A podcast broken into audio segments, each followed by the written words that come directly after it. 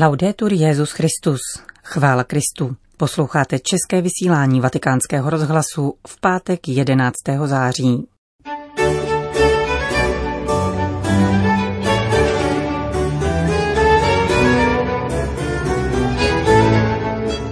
Milí posluchači, v dnešním pořadu zavítáme společně do Mariánské týnice, na poutní místo v západních Čechách, pozoruhodné z mnoha důvodů.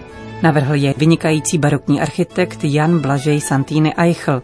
Nepřízeň minulých dob je nechala zcela schátrat, ale v posledních letech bylo podle historických plánů obnoveno, zrekonstruováno v plnosti, jaké nedosáhlo ani v barokní době. Stalo se mimořádným svědectvím naděje a nesmírné vytrvalosti v obhajobě dědictví víry a krásy zanechaného našimi předky.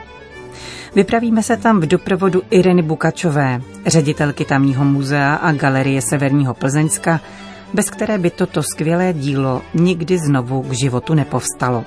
Příjemný poslech přeje Johana Bronková.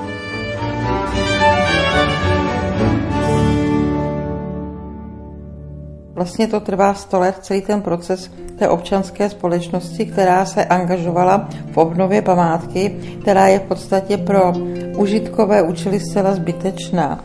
Nedá se v ní ani bydlet, není tam ani obchod.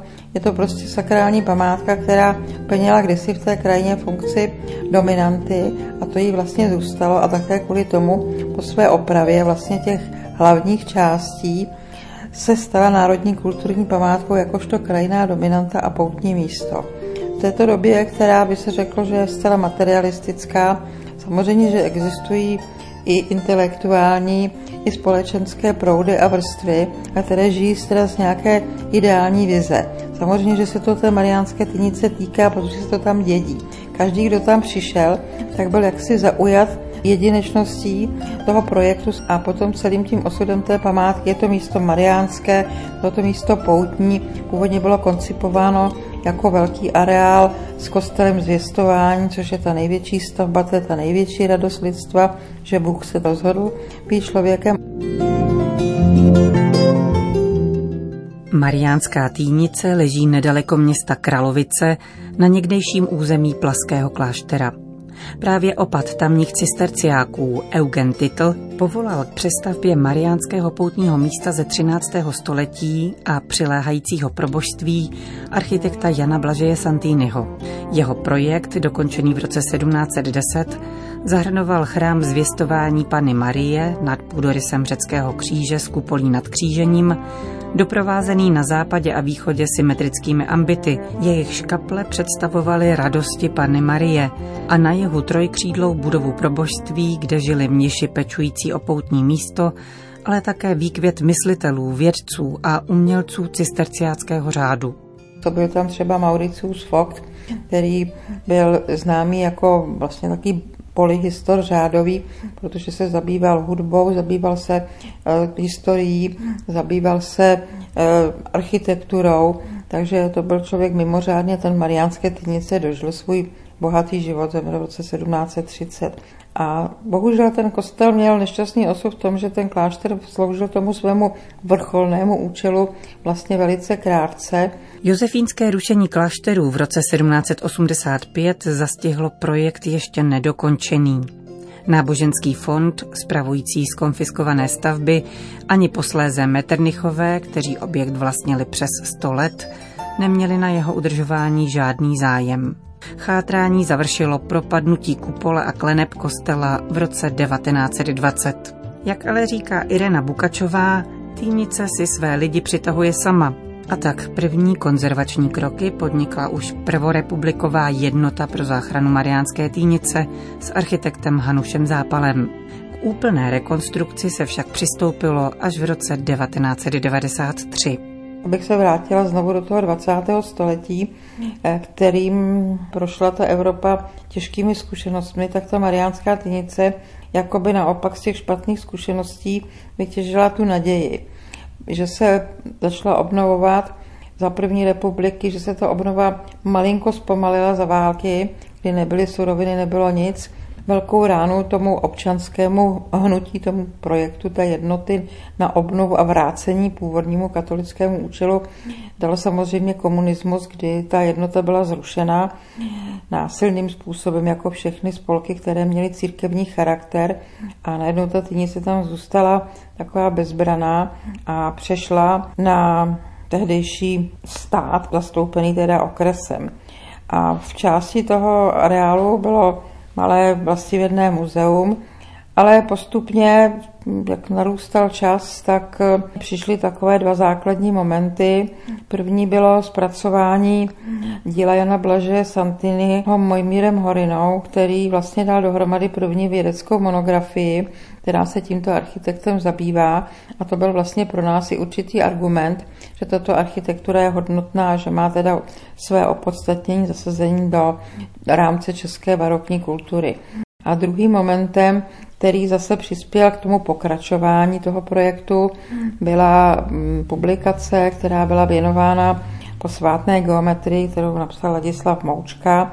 A to bylo v době, kdy se rozhodovalo po dokončení teda obnovy těch eh, částí, jako byla klenba, kopule a věže, o tom, že se teda má dostavit i ten východní ambit, ze kterého tam zbylo torzo. Takže vlastně to byl argument. Vždycky jako předcházelo, to poznání předcházelo potom té realizaci té myšlenky, jako duch předchází, slovo předchází tu realizaci vlastní. Takže potom se nám snadno bojovalo o peníze, které jsou samozřejmě prostředkem, nikoli v cílem, na tu obnovu. Takže ta myšlenka té obnovy vlastně vyrůstala postupně a vyrůstala prostě z toho pádu té kopule. A končí to vlastně v roce 20, 100 let potom. A je třeba pochválit vlastně tu občanskou společnost, tu veřejnost, že měla tolik síly a dovedla prostě tu památku vyrvat tomu zániku. Jo, protože mohlo se stát, kdyby nebyli lidé, kteří opravdu si to vzali zase, že tam uprostřed polí mohla být hromada kamení. Zmiňovala jste osobnosti, které dali rozhodující impulzy k rekonstrukci a dostavbě zaniklých, nebo jako v případě východního ambitu nikdy nedokončených částí tohoto areálu, již zesnulý profesor Mojmír Horina nebo Ladislav Moučka. Přesto je tady ještě věc ve skrze praktická. Vyzdít barokní kupoly a klenby si vyžaduje řemeslné schopnosti, které se dnes nepěstují. Jak jste hledali spolupracovníky? Tak my jsme především měli vynikající architekty a projektanty, protože při té kopuli vlastně s námi spolupracovala, všechno to nakreslil a vypočítal inženýr Jindřich Rineš.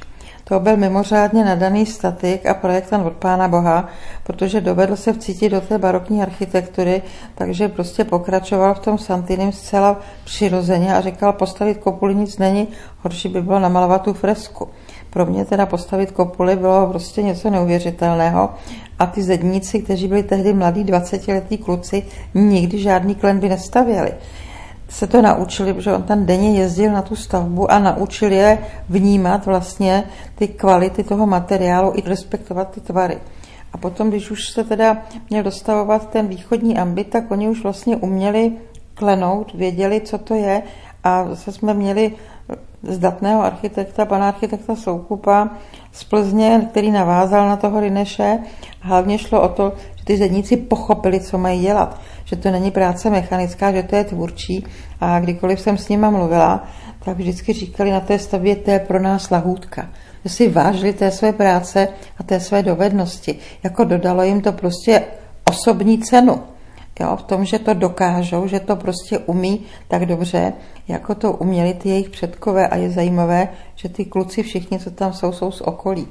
Tenkrát taky ty zedníci byli z okolí, nebyli přivezeni buchý odkud. Takže to místo prostě je nadané obrovskou silou, jednak teda intelektuální a jednak prostě tou emocionální, která je tam vložena tou letitou vírou, tou pokorou prostě všech těch, kteří se tam chodili modlit o ty zázraky Pany Marie.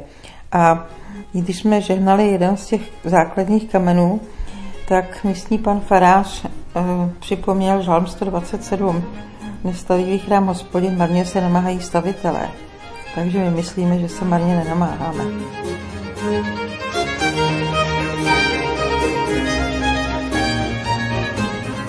Vaše dílo je pozoruhodné také tím, jak se v něm potkává občanská společnost, která je laická, řekněme naprosto sekulární, s místem, které je sakrální, je nositelem mnoha duchovních a symbolických významů a jak sama vnímáte, je také silné modlitbami našich předků. A to se patrně dotýká také lidí, kteří by jinak do téhle sféry vůbec nezavítali. Jak se tyto dva rozměry dneska potkávají v praxi? Využívá církev také nějak toto poutní místo, které je v majetku muzea? Vlastně ten areál, jak jsem říkala, má tu, tu, tu profánější část toho probožství, kde se bydlo, tak tam sídlí teda muzeum. No a vlastně ta sakrální část ta zůstala jako zachována v té podobě. A tam je kostel, jsou tam ty dva ambity s kaplemi radostmi Pany Marie. A to se potkává, jako bych řekla, v celku nekonfliktně, protože eh, každý rok se tam konají bohoslužby. Vyhledávali tu stavbu přirozeně ty duchovní, kterým to patří do té farnosti jakoby rozsahem. A nikdo neřekne, že kostel byl odsvěcen, protože takový nesmysl samozřejmě se nedá, že jako se nedá odekřtít, tak se nedá odsvětit. A že se tam leta třeba bohoslužby nekonaly, tak to zase není úplně tak pravda, protože za té první republiky se to opravovalo proto, aby se tam ty katolické bohoslužby mohly konat. Velká pouť tam byla v roce 38, kdy bylo ohroženo nedaleké pohraničí. A v roce 68 samozřejmě, kdy zase se trošku skřísil ten český národ, tak tam zase začaly být i ty poutě. Vždycky v nějakém úzkostném momentu se ty lidé obraceli k té paně Marii, protože na té kopuli je napsáno Subtum Presidium Confogimus Sancta Dei Genetrix. Po tvou ochranu se utíkáme, svatá boží rodičko. A všichni, co jezdí kolem vždycky, protože tam večer ta stavba svítí, je nasvícena ta kamenná lucerna, říkají, no Mariánská tynice svítí. A běda, když nesvítí, řekl, co se stalo. Takže ten maják, který bdí nad tou krajinou, prostě je pro ty lidi něco důležitého, co patří do horizontu jejich každodenního života, nebo spíš večerního. Že ta stavba prostě do té krajiny září a chrání jakoby dál prostě celé to okolí, kam až je vidět. Takže to náboženství, které se říká, že umírá nebo že zaniká, myslím si, že to není pravda, ty poutě jsou spontánní, protože to poutní místo eh, bude mm, takovou jako útěchou, tak je to něco podobného, jako řekla Zdeněk Neubauer o Asisi. Tam se turista mění v poutníka. Letos o prázdninách jsem měla příležitost procestovat Čechy křížem krážem a musím říct, že mě opravdu překvapilo to množství božích muk, křížků, kapliček, mariánských a trojičních sloupů nebo i drobných kostelíků ve velmi dobrém stavu evidentně po nedávném restaurování.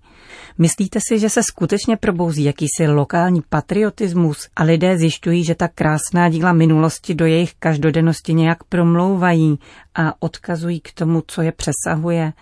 Myslíte si, že se tohle vědomí probouzí v našem národě, který se často téměř chlubí tím, že je jedním z nejateističtějších v Evropě nebo na světě vůbec? Já si myslím, že ta propagace toho ateismu to je jenom taková fikce, prostě chtěná, ale že ty lidi jsou bytostně zbožní. Když se podíváte na tu českou krajinu, v každé vesnici je minimálně pět božích muk, kapliček a křížků. A my jsme dělali i soupisy všech těchto těch drobných památek a Nevěřila byste, kolik lidí je ochotno na to přispět, pomoct fyzicky nebo dát na to peníze, prostě účastnit se toho žehnání té obnovené drobné památky která pro tu jejich vesnici je jako Hračany pro Prahu. Tam nachází se mnoho spolků a mnoho přímluvců těch drobných památek.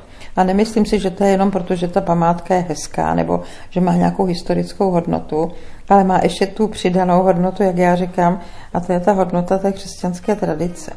Protože když si tu krajinu představíme bez těch památek, tak budeme úplně ztraceni a dezorientovaní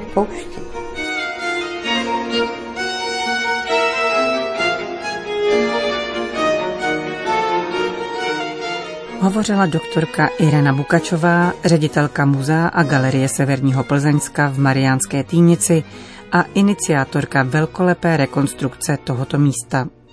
Zbývá snad jen dodat, že dostavba východního ambitu podle původních Santýnyho plánů se chýlí k závěrečné fázi a inaugurována bude na jaře příštího roku. Končíme české vysílání vatikánského rozhlasu. Chvála Kristu, Laudetur Jezus Christus.